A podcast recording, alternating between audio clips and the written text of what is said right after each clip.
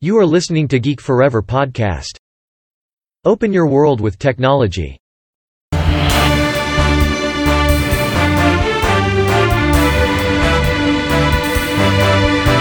This is Geek Daily.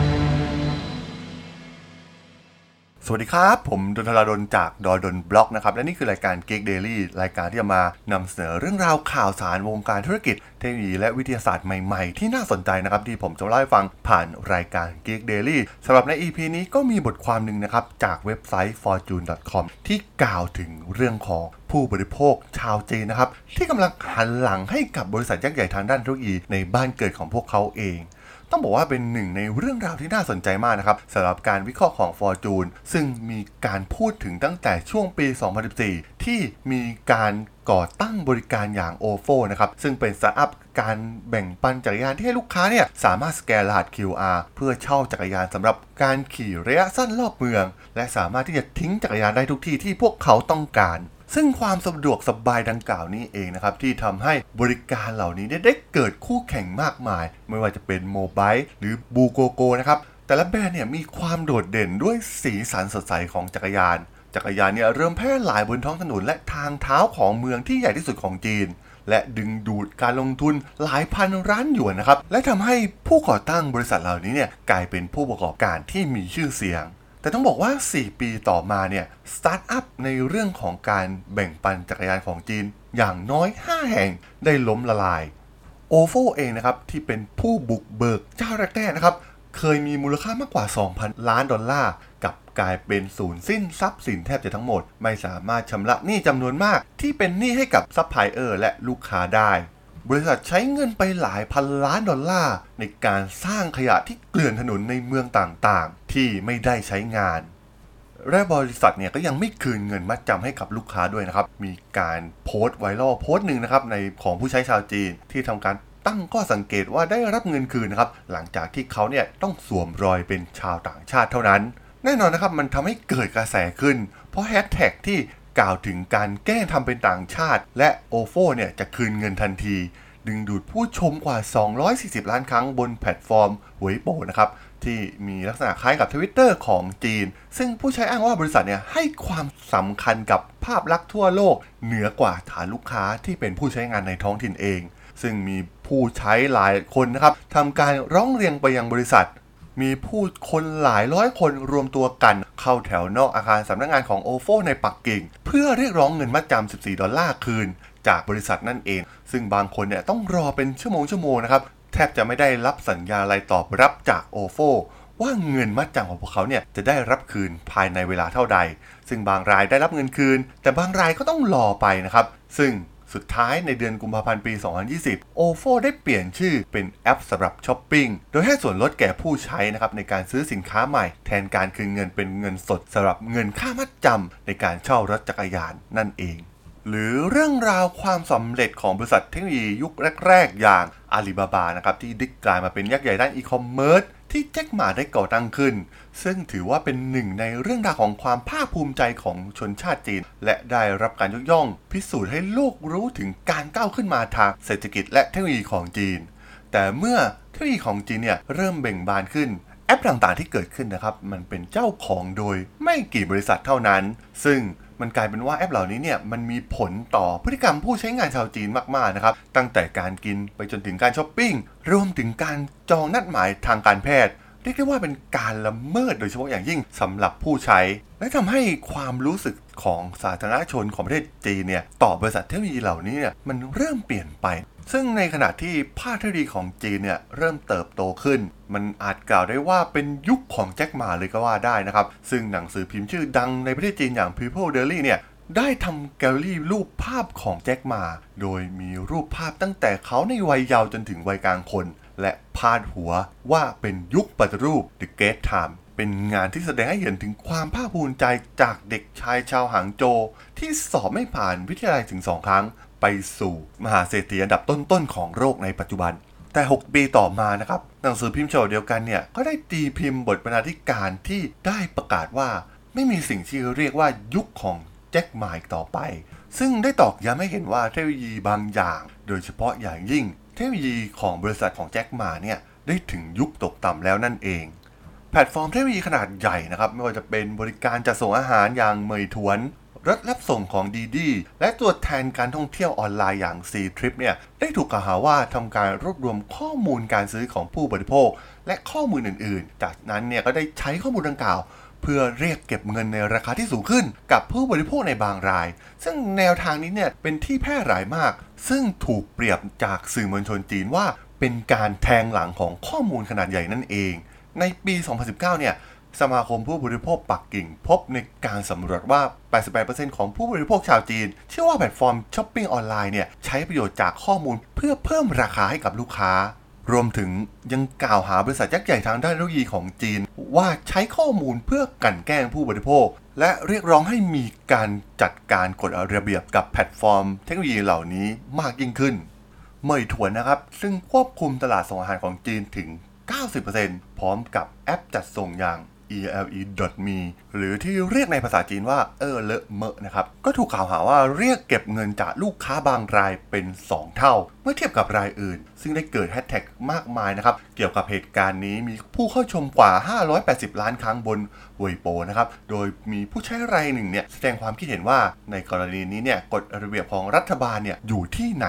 ซึ่งความโกรธของสาธารณชนที่มีต่อแพลตฟอร์มเทคโนโลยีเนี่ยได้ขยายไปไกลกว่าการปฏิบัติต่อลูกค้า ไปจนถึงวิธีที่บริษัทต่างๆเนี่ยจัดการกับพนักงานของตน มีการเผยแพร่วิดีโอโซเชียลมีเดียของหลิวจินนะครับพนักงานขับส่งของบริการอย่าง Ele.me นะครับได้ทำการจุดไฟเผาตัวเอง เพื่อประท้วงค่าจ้างที่ถูกค้างชำระกว่าหลายพันหยวน ซึ่งได้สร้างแรงโกรธแค้นให้กับประชาชนต่อการปฏิบัติต่อแพลตฟอร์มการจัดส่งของพนักงานขับรถ ที่แรงงานของพวกเขาเหล่านี้เนี่ยสามารถสร้างกำไรให้กับแพลตฟอร์มได้อย่างมหาศาลสำหรับผู้ที่ทำงานด้านเทคโนโลยีนะครับอุตสาหกรรมเทคโนโลยีของจีนเนี่ยมีชื่อเสียงในเรื่องของชั่วโมงการทำงานที่ยาวนาน และแทบจะไม่มี OT ให้นะครับผู้ก่อตั้งบริษัทด้านเทคโนโลยีอย่างแจ็คหมาเองเนี่ยก็มีแนวคิดในการทำงานแบบ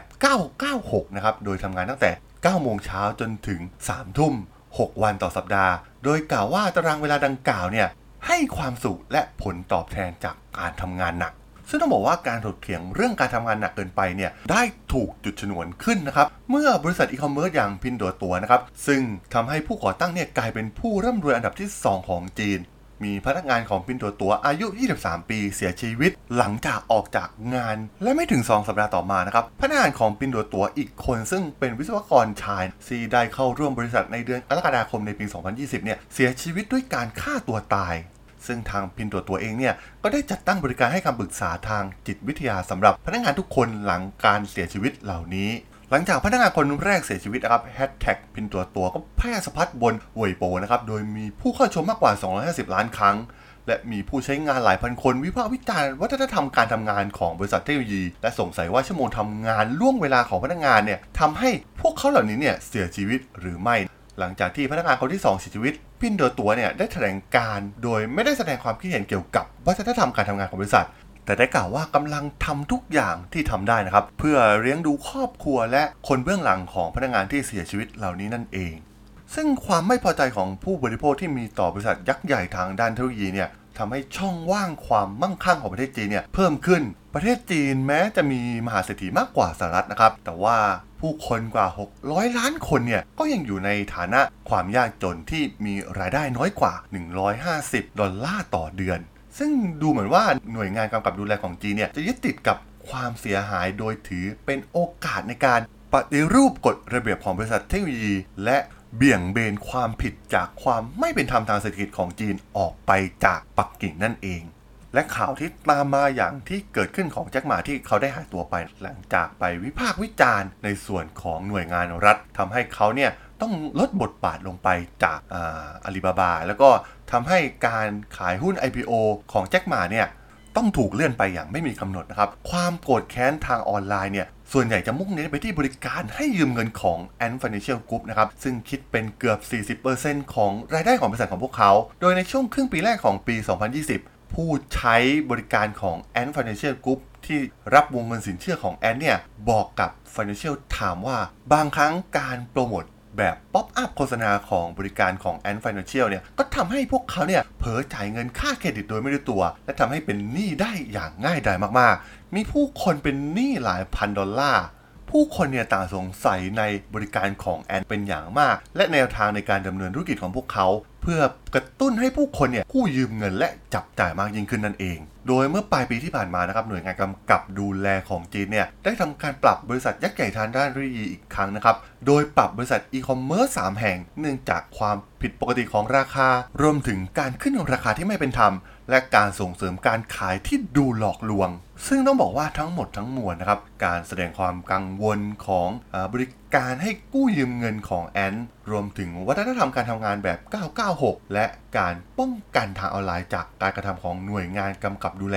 ที่มีต่อแจ็คหมาและแอนล้วนเป็นสัญญาณบ่งชี้ว่า ผู้บริโภคชาวจีนเนี่ยเริ่มที่จะระวังตัวต่อบริษัท Big Tech ของประเทศจีนมากยิ่งขึ้นนั่นเอง และสิ่งที่จะเกิดขึ้นในอนาคตนั่นก็คือ การที่จะต้องเข้ามากำกับดูแลของหน่วยงานภาครัฐของจีน ที่ต้องมาควบคุมบริการเหล่านี้มากยิ่งขึ้นนะครับ ซึ่งอาจจะเป็นจุดที่ทำให้เราต้องมองย้อนกลับไป และพูดได้ว่านี่คือช่วงเวลาที่ความต้องการของผู้บริโภคจำนวนมาก และความคาดหวังว่าเทคโนโลยีเนี่ยควรจะเริ่มเปลี่ยนแปลงไปในทางที่ดีขึ้นได้อย่างไรนั่นเอง ต้องบอกว่าบทความนี้ถือว่าเป็นบทความที่น่าสนใจมากๆนะครับ เพราะมันเป็นผลกระทบที่เกิดขึ้นกับผู้บริโภคชาวจีน ซึ่งแน่นอนนะครับว่าเราจะเห็นได้ว่าแพลตฟอร์มเหล่านี้เนี่ยล้วนแล้วแต่กำลังรุกเข้ามาในแถบอาเซียนในแถบประเทศไทยเราก็มีบริการจากประเทศจีนเข้ามาเป็นอย่างมาก ซึ่งบริการเหล่านี้ก็จะใช้คอนเซ็ปต์คล้ายๆกันกับผู้บริโภคชาวจีน นั่นก็คือการปล่อยให้ลูกค้าเนี่ยสร้างบริการต่างๆ ให้ลูกค้ามาติด ติดบริการของพวกเขาก่อนนะครับ โดยการอัดโปรโมชั่น อัดเงิน อัดโฆษณาต่างๆ สุดท้ายแล้วผู้บริโภคก็จะเปลี่ยนพฤติกรรมไปนะครับ ก็มาช้อปปิ้งในบริการของพวกเขา พวกเขาก็จะได้ข้อมูลต่างๆ เข้าไปมากมาย สุดท้ายบริการอย่างการเงินเนี่ยก็จะมารับช่วงต่อนะครับในการปล่อยกู้ เงินกู้ต่างๆนะครับผ่านระบบออนไลน์ ที่พวกเขามีข้อมูลฐานผู้ใช้งานจำนวนมหาศาลอยู่แล้วนะครับ และเป็นการสร้างพฤติกรรมใหม่ ๆ ให้กับผู้บริโภคที่ถือว่าน่ากลัวเลยทีเดียวนะครับ และมันจะเกิดขึ้น ซึ่งแน่นอนนะครับ มันเกิดขึ้นที่ประเทศจีนแล้ว และตอนนี้เนี่ยแน่นอนว่ามันก็กำลังจะเกิดขึ้นในประเทศไทยเราในท้ายที่สุดนั่นเองครับผมสำหรับเรื่องราวของบริษัท Big Tech ของประเทศจีนนะครับกับผู้บริโภคของพวกเขานะครับที่กำลังเปลี่ยนแปลงพฤติกรรมไป